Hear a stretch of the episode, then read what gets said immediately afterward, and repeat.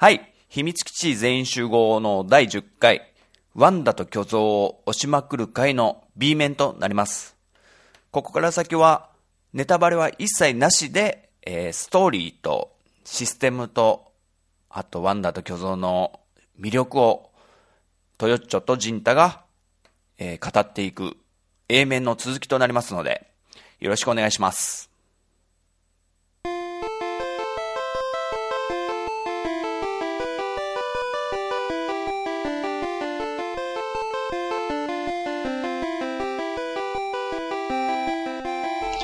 じゃあ、えーまあ、ストーリーなんですけど、えーまあ、至って非常に、えー簡単な、うん。えーストーリーなんですけども、えー魂を失ってしまった少女がいて、うんその少女を助けるために、えーワンダが禁断の地と言われている、えー、古の地というところをね、訪れると。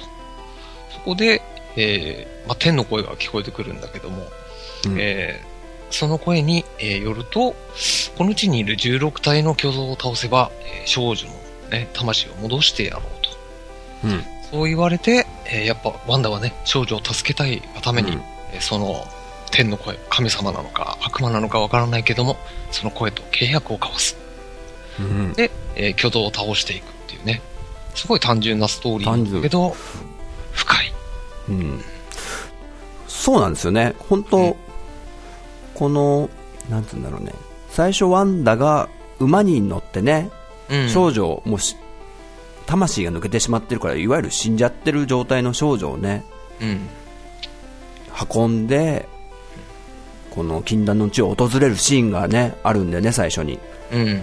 それがもう、本当なんつうんだろうな、せ切ない感じでね。うん。んで、で、その少女を、その祭壇みたいなところにね、うん。抱きかかえて、ワンダが置いてあげて、で、すごい綺麗な女の子でね、華奢な、うん。細い。うん。で、この子を助けなきゃってね、うん。思うわけですよ。プレイヤーも。うん。はい。そんな感じ？そうだね。うん。で、すごく単純。とりあえず16体の巨像を倒してこいよと。そして助けてやるよと。うんただ、このワンダは、実はいけないことしてるんだよね。はい、いきなり、いきなりそこから入るの？禁断の地に来てるってことはいけないことだからね。ああ、ああ、そうだね。うん。配置いけないって言われてるから。そうそうそう。そこに足を踏み入れてまで、この少女を助けようとしているといううん。ストーリーです。うん。で、あと、キャラが異常にちょっと少ないんだよね、登場キャラが。うん、そうだね。えー主人公のワンダ。うん。あと、その女の子。うん。で、あと、ワンダが、の相棒のお馬さんうん。アグロ。うん。ぐらいなんだよね、基本的に。そうだね。うん。はい。だからもう、すごく単純明快なストーリーで、とりあえずもう、うん。じゃあ少女助けたいから巨像倒し、倒しに行くかということで。で、この、肝なのがその巨像と戦うところというか、だよね。そうだね。うん。というこのワンダと巨像の醍醐味、ゲームシステムの醍醐味とか楽しさをちょっと紹介しましょその前にちょっと補足、補足いいですか？う。どうぞ。うん。あのね、ちなみにあの、その魂を失った少女が、モノっていう名前で、うん。うん。その、天の声さん。天の声、たあの、復活させてやるぞって言ってたのが、えードルミンっていうね、う、うんん姿なき天の声うん。ですね。うん。すいません、そんなとこです。いえいえモノちゃんを助けるために。うん。で、さあ、ゲームシステムなんですけども、うん。まず、16体の巨像を倒してこいって言われたけど、うん最初、どうすればいいんだ？どうやっちゃうんそう、えー、その16体の巨像を倒すんだけども、まあ、うん1体ずつね、探し出して、えー倒していく。だけども、えーすっごい広い土地で、じゃあどうやって巨像を探すんでしょまあ、ほほんと広いんだよね。オープンワールド。今はオープンワールドとか言われてすごい、なんて言うんだろうね。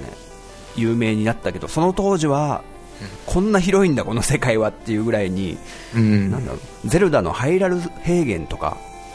がどこまでも広がってるようなね。はいはい。で、山あり、谷あり、森あり、うんそして川あり、あと砂漠もありみたいなね。うん。そんな広大な広い古の地の中で、その女の子を置いた祭壇があるのが神殿みたいなところなんでね真ん中にあるように、うんそこでそのなんだ悪魔何民？何民？ドル、ドルミン。ドルミンね、うん、にとりあえず巨像を倒してこいと言われてはいどうやって探そう？トヨちゃんうん。えーっとね、そのワンダが持っている剣があるんだけども、うん。剣をこう、頭の上にこう掲げると、えーまあ、太陽の光でね、こう反射するんだけど、その反射した光が向かってる方向が、実は巨像がいる方向で、えーその方向に行くと、まあ、巨像がいて、その巨像を倒す。そうすると、次の、えーこう掲げた時は、次の巨像の方に向かって、こう、光が照らされるから、それをどんどん追ってって倒していくっていうね、感じなんだよね。いわゆるなんつうんだろうなレーダーとかそういう地図とかは基本的には存在してなくってねあ、地図はね、あるんだよ。あったっけ？地図はありましたポーズ画面で出てきます。ただ、あの、行ったとこない、行ったことないとこは、あの、雲がかかってて見えないんだよね。そうか。うん。だから自分で実際にこう、えーまあ、アグロに乗って行ったり、まあ、走って行ったりしないと、えーうん。その土地がどうなってるのかさえわからないと。そう。とりあえず光の差す方へ延々と走ると、それ基本的に16体の巨像っつうのは倒す順番というかうん1体目からちゃんとやんなきゃいけないんだよね、あれって順番決まってるね。決まってんだよね、うんうん。だから1体目を倒してない状態で2体目のうん。なんだ巨像がいる場所に行っても、うん何も何にも出ないんだよねそうだね。うんちなみにね、あのさっき言った、えー天の声のドルミンさんが、あの、次の巨像はここにいて倒せっていうのを大体のことを教えてくれるから、ああ、あったかも。うん、次の巨像は、なんたらの土地に、えー、同行していて、みたいな、こう、なんていうの、曖昧な感じに教えてくれるんだよね。うん。ちょっと乾いた土地にいるぞみたいな、あ砂漠なのかなとか、うん。そういう感じで教えてくれるんだっけ？翼を持つなんちゃらでとか、飛ぶのあかなみたいな。あーあそんな感じだ、あの今更なんだけどさうん。あの俺このゲーム9年前にやったっきりでうん。結構ううろ覚えだからね だいぶ記憶が曖昧なとこがある。そうそうそうそう、なので今更だけどご勘弁くださいということで、はいまあ、俺ももしかしたら、ちょっと間違ったところもあるかもしれないので、うんまあ、そういう可能性もね、ちょっと、はいえ見ていただいて。で巨像をそのヒントを頼りにうん。そして剣の光の方向を頼りにうんのみ、えー探しに行くと、うん。はい、基本的に装備ももう少ないんだよねワンダの装備がそうだね。剣と弓矢があるのかな、弓が。うん、その剣だけはちょっと不思議な力を持ってるというか、ワンダがこの古の地に来る時に、その剣もどっかからもう持ち出してき無断で持ち出してきちゃったようなうん。ストーリーだと思うんだけど、うん、でその剣と弓矢そして相棒のアグロという馬しかいないという、うん。うん、そういうすごくもうシンプルな装備で向かっていくわけですね。ル。うん。はい。じゃあ巨像がいる。1体目の巨像がいるんじゃないかというのが確か崖の上だったよね。そうだね。で崖を登っていくんだ。光がもう上を指してるからね。うん。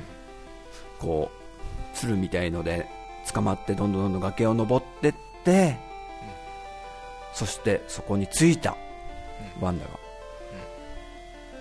そして登場するんですよね。ね1体目の巨像が。これどんなんですか？巨像を想像というかイメージは。そうだな。うーんとね、2階か3階建てぐらいの、うん。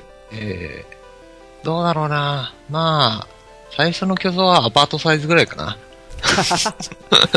うん。でもでかいよね。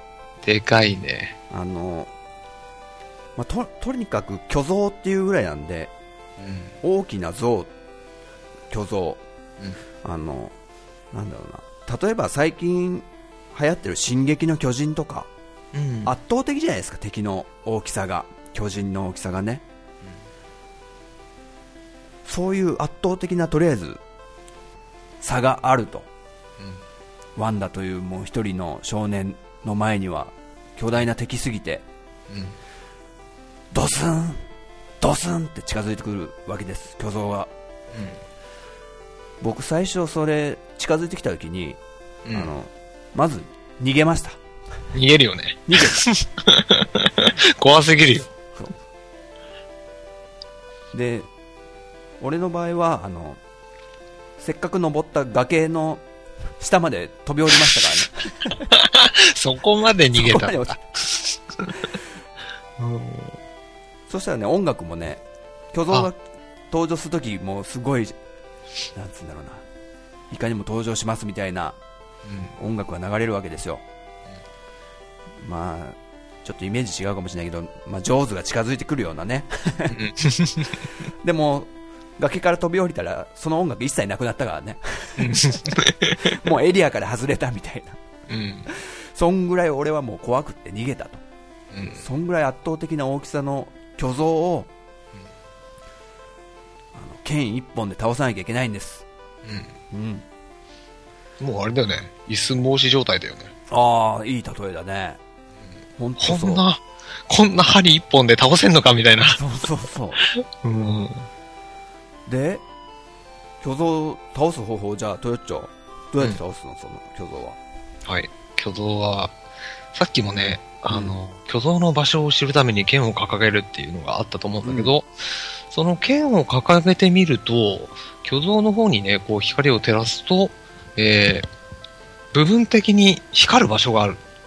はいはいはいはい光が集中する場所に、なんと弱点が、という、ね、わかりやすいシステムで。まあうん1体目はもうどこにあるか、じゃあどこでしたっけ？言っちゃっていいと思うんですよえっとね、まあ、えー、頭の上ですね。そう、うん剣の光が頭を刺しているでもねうん。うん。なんといっても巨像ですからねねそのアパートに登っていかなきゃいけない。そうそうそうそう うん。えどうすりゃいいの？どうすりゃいいの？ドスーンドスーンって来てるのをもう周りでうろちょろうろちょろくるくるくるくる回って するする。そうそうそう、うん。ねえ。もちろんアパートじゃないからね。上に登る階段なんてないからね。ないしねあとなんかアイテムも一切先ほども言いましたけど弓矢と剣しかないわけだから例えばその「進撃の巨人」の立体軌道みたいなプシューってこうスパイダーマンみたいにこう、はいはい縄を上にかけてシューって登ってくものなんかないしあとゼルダみたいにこうコマみたいなやつの上に乗ってちょっと空を飛べるとかさうん。うん。そういうのも一切ないからねないね。どうしようどうしようってなるんだよね。最初ドスンドスンって。うん。さあ1体目なんでちょっと、うん。そこら辺のロジックをちょっと説明してもらえますかじゃあ。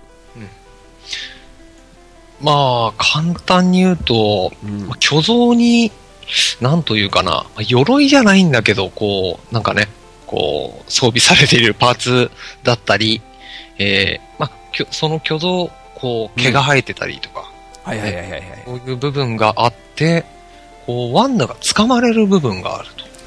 うんうんうんそういうものを駆使して、えー巨像の、えー弱点のところまで登っていって、まあ、攻撃すれば、えーダメージを与えられると。うんでね、そう。ワンダに一個だけ突出してる、いわゆるアビリティというか特技があってね。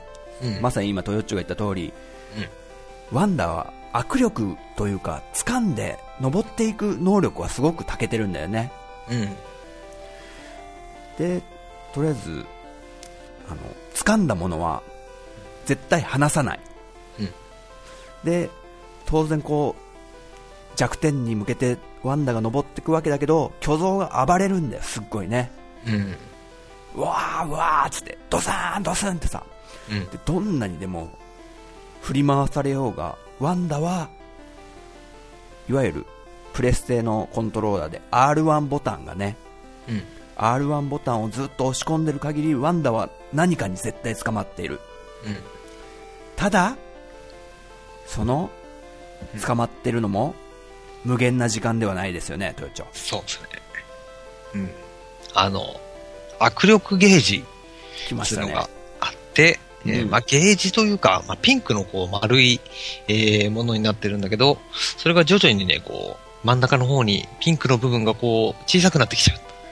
で、そのピンクのがなくなっちゃうと、握力なくなっちゃって、うんえーもう離しちゃう。っていうね。そうん。う。さすがのワンダも、無限に握力はないわけで。だから、休憩しなきゃいけないんだよね。そうそうそう。ところどころで、こう、握力を回復させ、つつ登っていくと。ここがまた肝なところで、うん。まあ、その巨像はもう人間の形をしてるんで、どんどんどんどん足元からね、伝って、毛を伝って、もう掴まれるとこいろんなとこ探して、どんどんどんどん登っていくんだけど、徐々に徐々に握力ゲージが下がっていってしまう。これはメタルギアにもあったよね、握力ゲージって。そうだね。なんかぶら下がってる時とか、うん。どんどんどんどん、やばいやばい、握力ゲージがなくなる前に早く、早く足でどっかに登って、ね、うん休憩しないとっていう、あのパターンで、ワンダは、どんどんどんどん上に登っていく。で、あ、腰のあたり、この巨像の腰のあたり、うんちょっと休めそうなの、ちょっと、ポイントがあるぞ、つって。うん。そこまで登っていくわけですよね。うん。で、ちょっと落ち着いた。握力がもまた元に戻った。よし、また登っていこうと。ところがちょっと、登り方を間違えたりすると、握力がもうどんどんどんどんなくなって、うん。そして巨像も暴れる暴れる。で、振り落とされると。うん。みたいな繰り返しですよね。ねえ。だから、なんか、あれだよね、ロッククライミング。似たようなね。うん。あこのルートで登っていかないとね。今流行りのなんだっけ、あの、うん。壁を登ってってこう、石みたいのとかに伝って登っていくやつ。あ、思い出した。ボルタリング。ボルタリング？うん。ほうほう。まあ、とりあえず登っていく楽しさは、まあ、ロッククライミングであると、ほとんど。うん。そう。で、まさにね、ルートをね、うん。ちょっと腰から背中あたりから登っていってやろうか、つってね。で、やっと、肩ら辺まで来ました、トヨチョくん。うん。さあ、暴れてます巨像、どうしましょ どうしようかな。まあ、そこからこう、頭のところにね、う、うんえー肩からうまく頭のところに行って、えーまずね、こう、そこでこう、頭ら辺のこう、毛にね、掴んで、えー剣を構えるわけだ。うん。刺すために。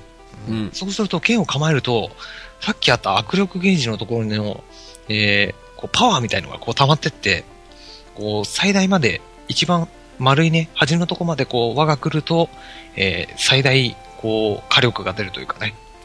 で、攻撃を与えらうん。うれる。ん。うん。うん。いわゆるため攻撃みたいな感じだよね。うん。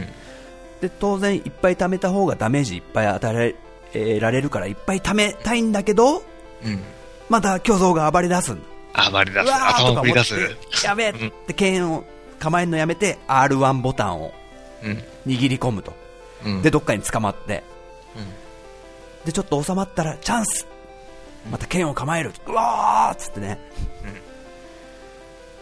で、ズシューですね。うん。ただ、そんなの一撃じゃ死なないからね、死なない、巨像はね。。うん。えで、やっぱり振り落とされちゃうんですよ。うん。最初はやっぱ難しいからね。うん。うわー、バーンって振り落とされて、ううんわ、また登んのかよ、これ、とか思ってね。うん。うわー、でも、その少女を助けたい、うんという一心で、何度も何度も登っていくわけですよ。うん。そこがね、またなんかこう、なんつうの、共感ポイントというか、ワンダにね、うん。すごい、頑張れ頑張れってなっちゃうんだよね。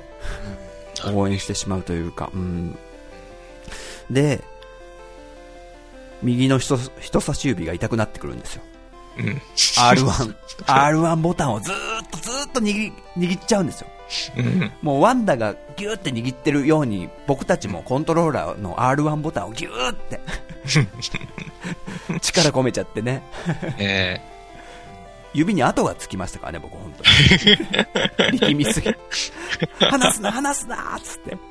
えうん。そして、何度も何度も頭まで登って、ようやく、最後の一撃をやった後に、どういうアクションが起きるんだっけ？ちょっと忘れちゃったんだけど。あね、うん最後の一撃の時に、刺した瞬間にちょっとスローになるんだよ。あズシューちょっとスローになって、ー。うん。で、ちょっと悲しげな音楽が流れてくるんだよね。あー、そうだそうだ。そして巨像が、うおー、バターンゆっくりゆっくりね。うん。倒れていく。なんだろう。倒したんだけど、切ないみたいな。うん。まさにキャッチコピー通り。うん、最後の一撃は切ない。うん。これね、あと音楽もね、すごい、そのシーンごとに、まず巨像が登場するシーンはもう、なんていうんですか、すごい悲壮感溢れた音楽というか、この敵に本当に勝てるんだろうかという絶望感に満ちた音楽でね。うん。でも、どんどんどんどんワンダがダメージを与えていく。そして、そう、ちょうど頭とかに登った時に変わるんだっけ、音楽が。あのね、うんそうなんだよ。このゲームのね、いいところはね、うん。まずこう、巨像に発見されていない時うん。と、巨像に発見されてから変わる曲うん。と、その巨像をどうに、どうやって登っていくのか、まず考えるでしょ、そしてそれを解いて、あ、もうこうして登っていくんだ。あ、登れたって言った時に曲が変わるんだよ。あうん。それがもう反撃ののろしだよね。あ、うん。うん。もうテンション上がりまくりだわ。そうそう。まあ、いわゆるもうオーケストラサウンドなんでね、プレステ2なんで。うん。もなんだろう盛り上げてくれるんですよ、オーケストラの音楽が。う。ねててて、ててて、ててて、ててて、みたいなね。トゥルルルルルルルルルルルルルいけーいけーワンダーズシャーズシャーつってさ。ねあれは盛り上がる、本当に。うん。音楽も素晴らしい。素晴らしい、ほうんんと。うん。だから、この言い方をするんであれば、そう、いわゆる、巨像の倒し方の模索アクションパズルであるという言い方をする人もいると。うん。うん。さあ、うんこんな感じで巨像を一体倒すのに、こんなに結構苦労するんです。僕たちの、あれ伝わったかな？多分伝わってるんじゃないかな。一体倒すまでの。いいですか？皆さん、アパートぐらい大きいんですよ。もう本当に。えー、ガンツって漫画も、うん。わかるあれもなんかね、最後の方でかい敵と戦うんだよね。もう圧倒的な力の差がある。うん。なんかそういうのをイメージしてもらえると、そうだな。まあ、本当になんかワンダって、あの、毎度毎度ボスは、えー、ラスボス級にでかいってイメージしてもらえたらね、うん。うん。本当わかりやすいかもな。で、この1体やっと倒した。うん。あと15体をまた、探すわけですよ。ねうん。で、一回倒すと神殿に戻るんだっけ？その少女がいる。そうだね。そうだよね。あのー巨像を倒すと、巨像から何かね、黒い、こあう、うねうねしたやつがいっぱいこう出てくるんだけねなんか、怪しげな。ど。うん。それに、えー、ここの辺話していいのかな？うん。うんそれも、だからこう、知りたくなる、うん。うん、理由だからね、この、この先やりたい。それって何なんだろうって思うところが全然話していいと思うよ。うん。その黒いうねうねみたいのが、あの、まあ、タコの足みたいのがいっぱい出てくるんだけど、それがワンダに向かって、こうやってきて、ワンダを貫くんだよね。うん。で、ワンダはその場に倒れてしまう。で、こう、ね、暗くなって、目が覚めると、少女がいた神殿に戻っている。そう。せっかく巨人を、巨像を倒したのに、なぜかワンダも最終的にはその場に倒れちゃうっていう、うんちょっとなんか、やりきれない感じな終わり方だよね。うそのん、そうだ体倒。す、そう、一体倒すたびに、ワンダも倒れてしまう。うんなんだよ、これは。なんか、よからぬことでも起こってんじゃないのか、ワンダの体にってね。それも気になってしまうという。気になるうね。ん何よりやっぱ少女を助けたいから、うんさあ、あと15体を探しましょうっていう。もう、それだけですよね。それだけだね。他になんもないよね、もう。うん。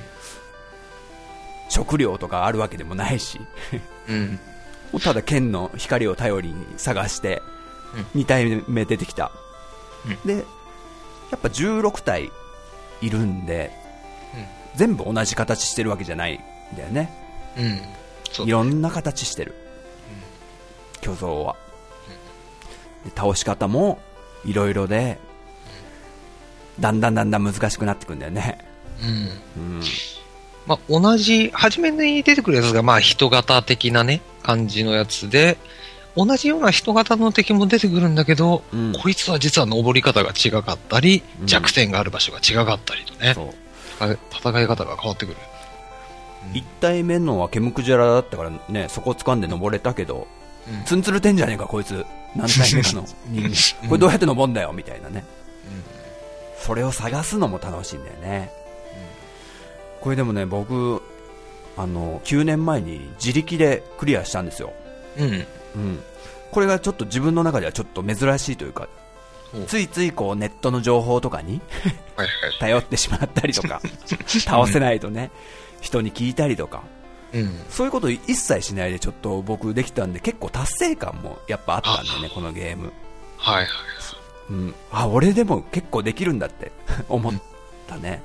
うんあん。まアクション自信ないんですけど、うん。で、よく途中で投げちゃったりするんだけど、俺性格的にこう、難しかったりすると。うん。でもこのゲームは、もう少女、本当この華奢な可愛い子を助けてあげたいのと、ワンダとね、こう、抱き合う最後の姿を想像ししながら、こういうエンディングだったらいいなとか思いながら、もう頑張って頑張って進んじゃったかなという。うん。だから、はい。そんな感じで僕は楽しみました。あ、さっきあの、ちらっと、食料がないっていうので、ちょっと補足なんだけど、うん。まあ、ワンダももちろん、あの、成長要素っていうのがあって、あの、マップのね、えー、箇所箇所に、こう、木があって、木の実がなってたりして、うんうん。それをこう、弓矢でね、こう、落とすんだよね。その、うんああの、木の実を。で、それを食べると、あの、HP の最大値が増えるとか、うんうんうん。うん、そういうのはあったかな。トカゲとかもあったよね。うん。トカゲを、なんか、尻尾の光ってるトカゲを見つけて、その尻尾を、えーゲットすると、えー握力ゲージがアップする、うんうん。うんそういう成長要素があるんだよね。うんでもワンダはね、俺もなんだろう、すごい衝撃的なゲームで、うん。やっぱり、まあ、俺は攻略とかはもう、うん、一切見ずに、普通にクリアしたとは思うんだけど、うん。これほどいろんなことを考えさせられるゲームはなかったと思うし、うん。本当に、あの、俺が生涯やってきたゲームの中で、1位もしくは2位かなっていあ、う。そんなに？うん俺の中では本当に面白いゲームのあ、中でそれはすごいな。トップだね。はい。まあ、ざっくりというか、ちょっと大雑把になってしまったかもしれないんですけども、ワンダと巨像というゲームがリスナーさんにね、ちょっとでも伝わったら嬉しいんですけども、どうかな？その、まあ、確かにこのストーリー的にも単純だし、うん。まあ、でも、あの、言ってみると分かりやすいストーリーであるし、お姫様を助けるためにっていうね、ドラクエ的なそうそうストーリーであったり、その相棒の馬のね、アグロがいて、うん。そのアグロもね、結構可愛いんだ。よ。かわいい。うんで、そのアグロに乗って、一緒に巨像を探しに行って、うん。広い土地をね、駆け巡るだけでも楽しいし。で、他に動物とかが出てくるわけでもないしね。人とも全然合わないし、いないし。たまに鳥は飛んでる。あ、鳥飛んでんだ。うん。で、鳥にね、あアグロがジャンプして掴まれたりするんで。俺なんか弓で追っかけたことあるかもしれない。そういうのはあったけど、基本的に何も出てこないね。うん。雑魚もいない。うん何もいない。そういうなんか、いろんな地形を巡って、綺麗な景色とかすごいいっぱいあるんでね、綺麗なポイント、綺麗な湖、で、深い森、光のほとんどささなくなった深い森の中とか進んでいくこともあったりとか、ね。まあ今のプレステ4とかのちょっと画質とかにはね、劣ってしまうとは思うんですけども、うんん、十分、今やってもすごいうん。綺麗なのを味わえんじゃないのかな。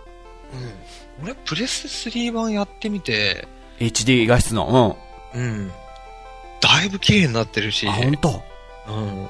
やっぱりね、その、えプレステ2の時は、その画面の比率が、えー4対3か、うんうんうん。だったやつが16対9になってワイドスクリーンになって、で、その中で戦うのって、ほんと違うんだよね。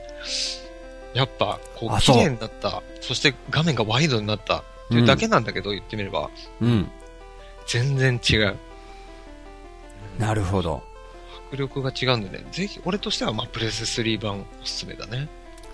なんかダウンロード版も出たって書いてあったんだけど、うん、出てる出てる。それはプレステ3の HD 版ってこと？そうだね。なるほど。そんな感じで、ちょっと面白そうだなと思っていただけた方は、ちょっとぜひやってみてほしいと。はい。そんなゲームでありますと。はい。はい。じゃあこんな感じでね、リスナーさんへのプレゼン編は終了とさせていただきます。はい。で、後半は完全に、完全にネタバレありのネタバレありで。思い出話みたいになるので、うんもし、えーこれからワンダと巨像をおやりになる方は、えーネタバレになってしまうので、聞かないように。聞かないようにって。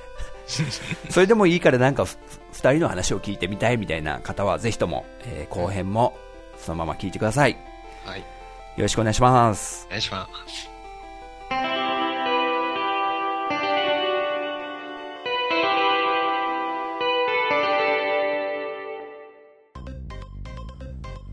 はい。秘密基地全員集合第10回いかがだったでしょうか？